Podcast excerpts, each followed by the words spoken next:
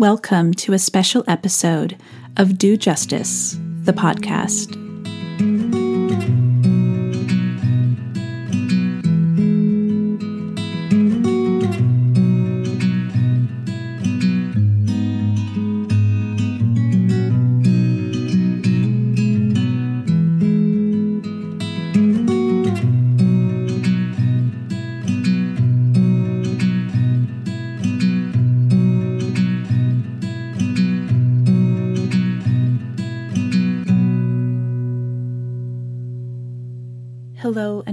To the fourth episode of the special Lenten series Contagious Hope.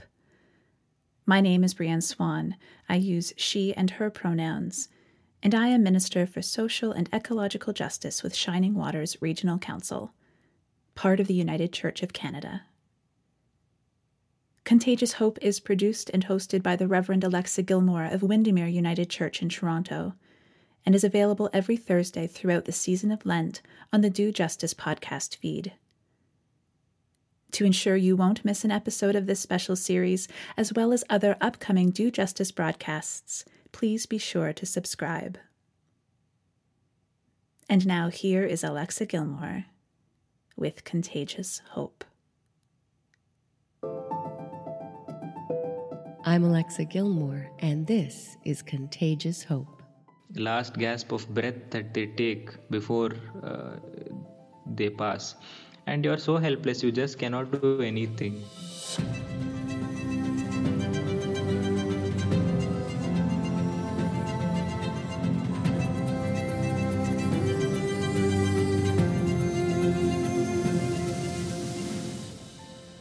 Even before the pandemic, India was the world's largest manufacturer of vaccines about 60% of the world's vaccines are produced in India.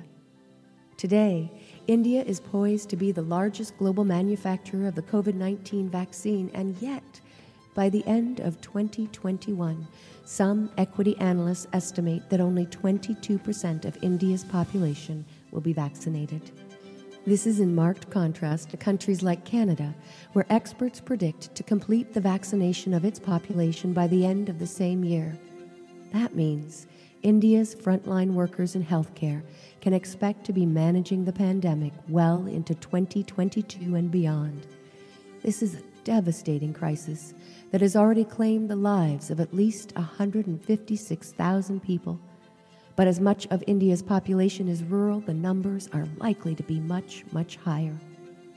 Currently, India has the largest number of confirmed cases in all of Asia when Indians get sick, my next guest is there, saving lives, mourning deaths, and advocating for his patients' care.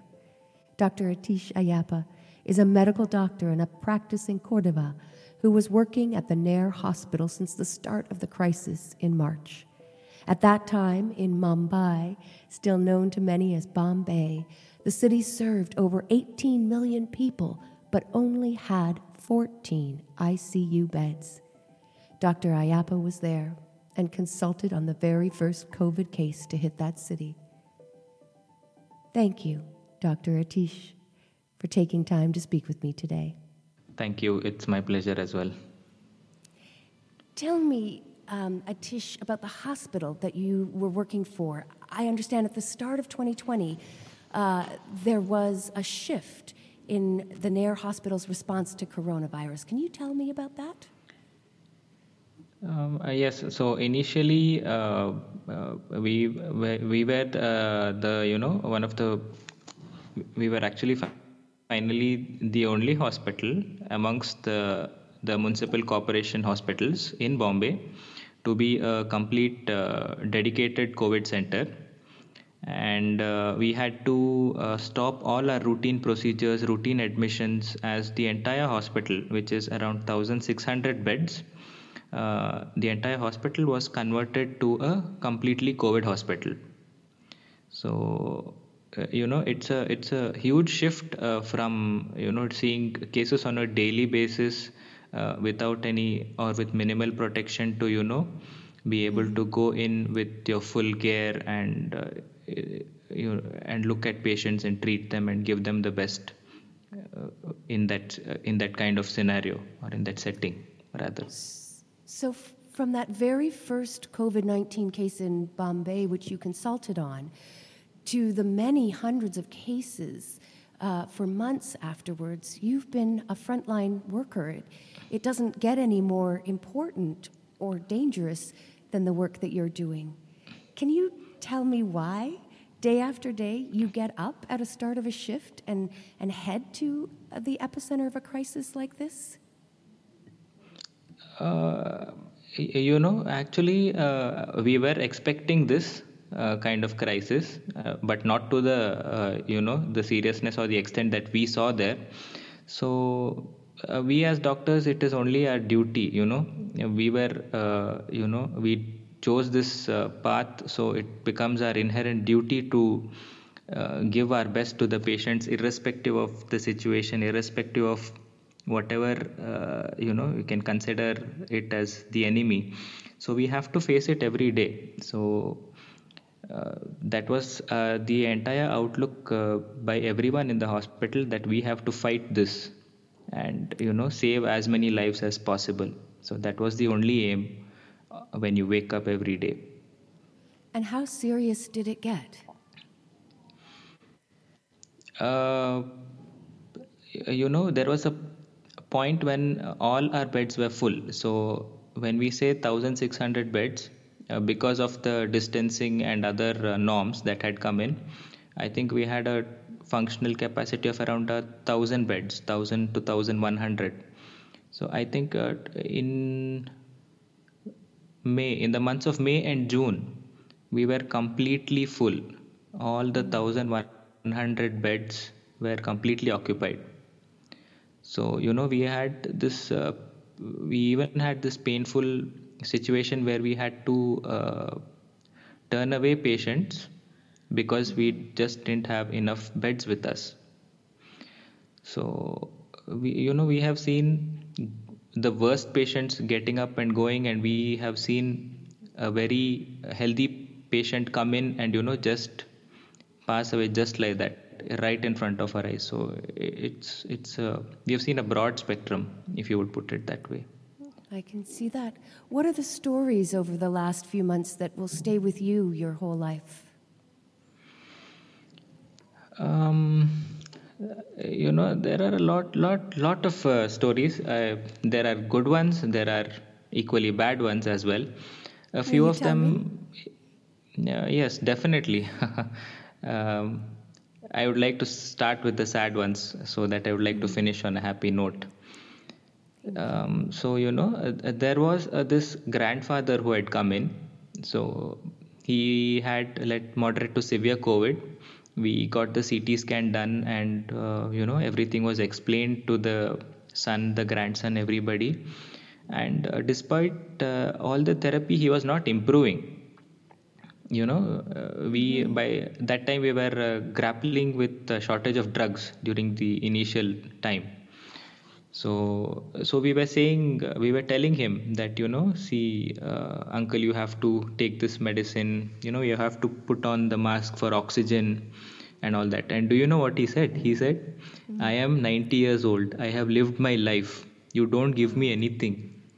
You you you know you give these drugs to the young people who need it he was and, selfless uh, yes so uh, he did not make it though, despite our best measures. But you know, these are things. You know, uh, it, these kind of incidents just stick to you, and they just remind you of how selfless people can be, even in the most adverse of times. So yeah, so this was one.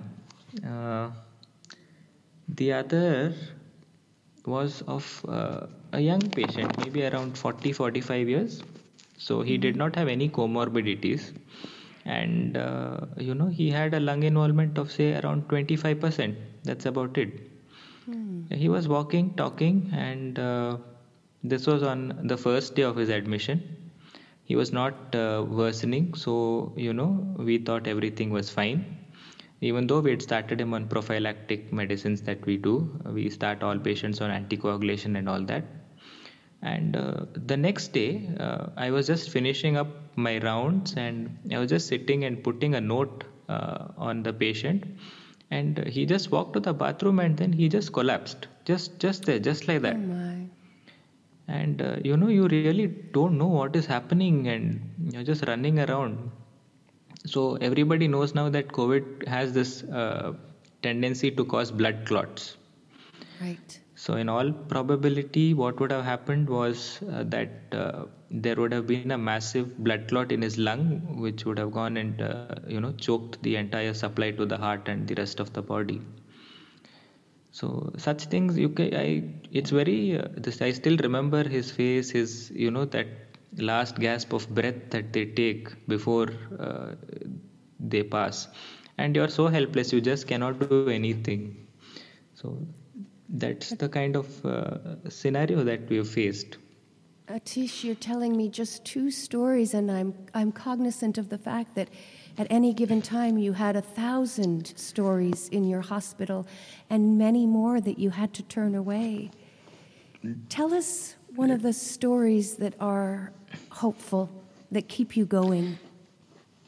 Uh, so yeah, so there was uh, this uh, man who was around 50 years. So he had come in with a severe COVID infection. You know, uh, it had, the CT had showed more than 80% of lung involvement, and very frankly, very frankly, we thought he would not make it because mm-hmm. that's how he had come in. And uh, there was this time when there were no ICU beds or anything of that sort so uh, we said we will do what we can in the ward in the general ward mind you. Right. it's not an icu it's not uh, we don't we didn't have any uh, specialized setting for him at that point of time. Wow. so we put him on uh, uh, something called as a non-invasive ventilation. We gave mm-hmm. him uh, the best of the drugs that were possible. And we just waited on him that's all. And he improved he actually improved gradually. He was a very positive man i'll give that to him. He was always saying i will make it i will make it. So positive psychology also played a big role. So yes so he went home after i think a record stay of around 26 days in the general ward not even in an icu in the general ward. So Amazing. when he went when he left he he just put he just uh, wrote a note for all of us. And uh, you know that that just keeps you going that makes you so happy that you know they actually appreciate your efforts and they're thankful to god they're thankful to you that the entire hospital. So yes. So this was one thing that will always remain with me. I can hear it in your voice and i and i and it just fills my own heart to uh, to know that story.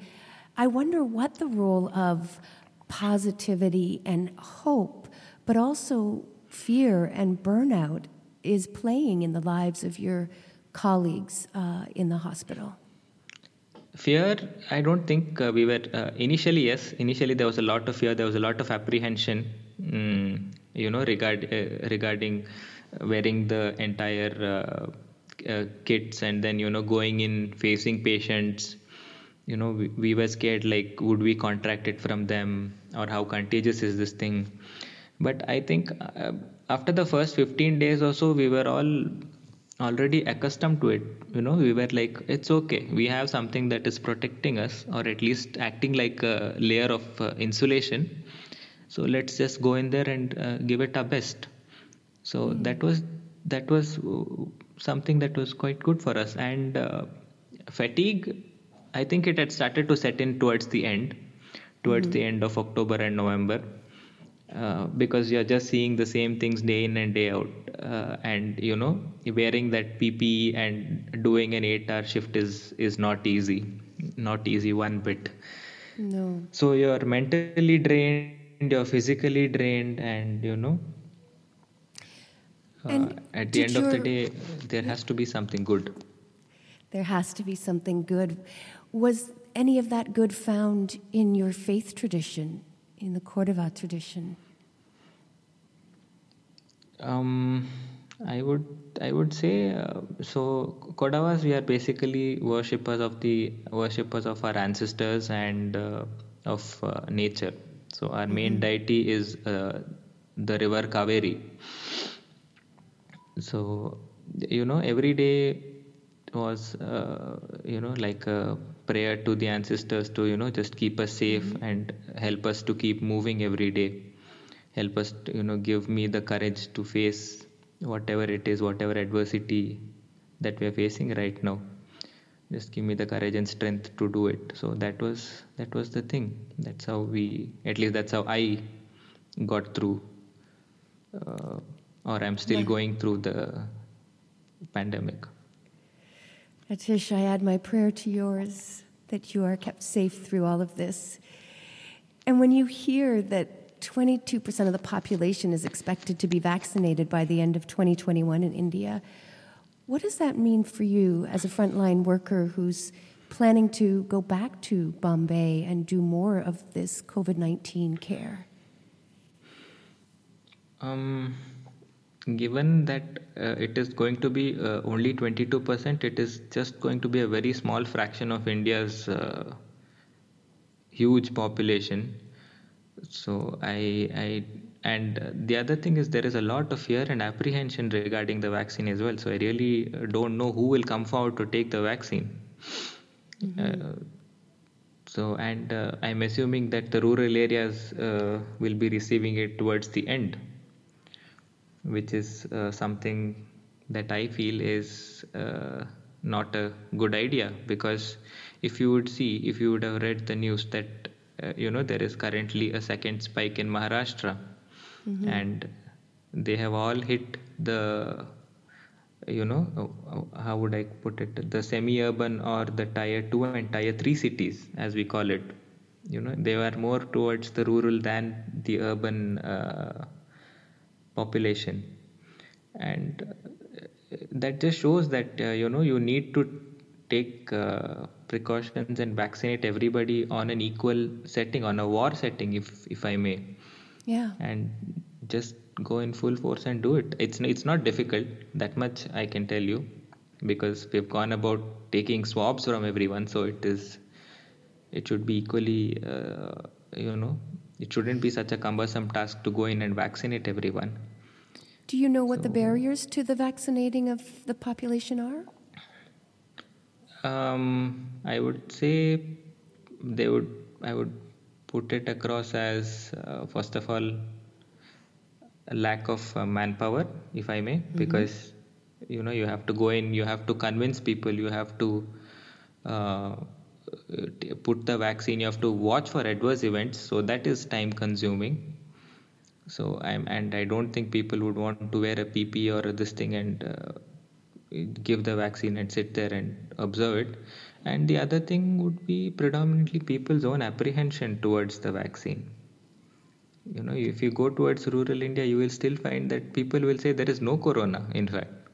Mm so they're they're still not quite uh, educated or uh, they still uh, I don't they're just refusing to accept that there is something like this which is a very big killer. So is these there are the role, two main. Yeah. Hmm. Thank you. Is there a role for you, or is this a role for someone else to help with the rollout of the vaccination? Uh, i can i can educate i can go about and educate people. I can tell them that you know you need to take the vaccine and it is it's a good thing. And uh, the the the good thing is that the indian government is offering it free of cost. Mm. so the cost barrier is definitely not there. Uh, educating people uh, bringing about awareness amongst them is something that uh, i can help in doing. So that would be my role with respect to the vaccine is there a role for the global community in supporting the work that you're doing at the front lines in India? Uh, you know, India has, I would, if you would ask me personally, India has done a great job in uh, self sustainingly ma- manage this pandemic. Mm-hmm. Uh, with respect to the drugs, with respect to the lockdown, with respect to the vaccine, even. Uh, the one thing that uh, uh, that can be done is like i say again and again educating the rural area and educating the poor especially uh, with respect to you know awareness and uh, maintaining social distancing. The basic things the basic ideas are something that have to be put across. That uh, is something where the international community can actually come in and uh, help us in getting that message across. Mm. I'm aware that our listening audience are people of faith predominantly in the Shining Waters region of Canada and a little bit beyond. What message do you have for them, and how would you like Canadians to respond to the stories that you've shared today? I Uh, that's a very very difficult question. I mm-hmm. it would be grateful if they could empathize with me and they could understand what uh, their fellow brothers have gone through uh, in India, uh, given the situation, given the you know, given that the socio-economic status in India is not as good as that in Canada. Mm. So there was a time when people were actually struggling for a meal a day you know just right. to just to survive. So i would like them to just uh, understand that point or the gravity of the situation that we had faced. Even though now because the lockdown has cleared and people have you know slowly gone back to resuming their jobs uh, they are still able to uh, fend for themselves to a certain extent Aathish, this has been really heart opening to, to share stories uh, and hear them from you today. I don't know if there's anything else that you had hoped to share. I, I, I didn't think I would uh, say so much, so I think I've just spoken a lot. Thank you.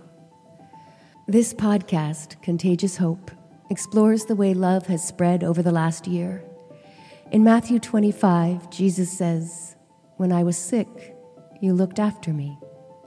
Dr. Aathish invites us to walk with the afflicted, to turn from the despair of what we've lost and pour our empathic hearts into service for those who are healing and dying from the coronavirus. As we move through the second wave of this pandemic, I hope this podcast has you wondering how will I boldly, creatively, lovingly answer the call to be at the side of my neighbor today? For there is no lockdown on love, no quarantine on God's grace. This is Alexa Gilmour, and I'm sharing these stories as a way of inviting you, the faithful, to the front lines, the back alleys, the migrant fields, the lonely rooms, the ICU beds, and every place where Christ is found.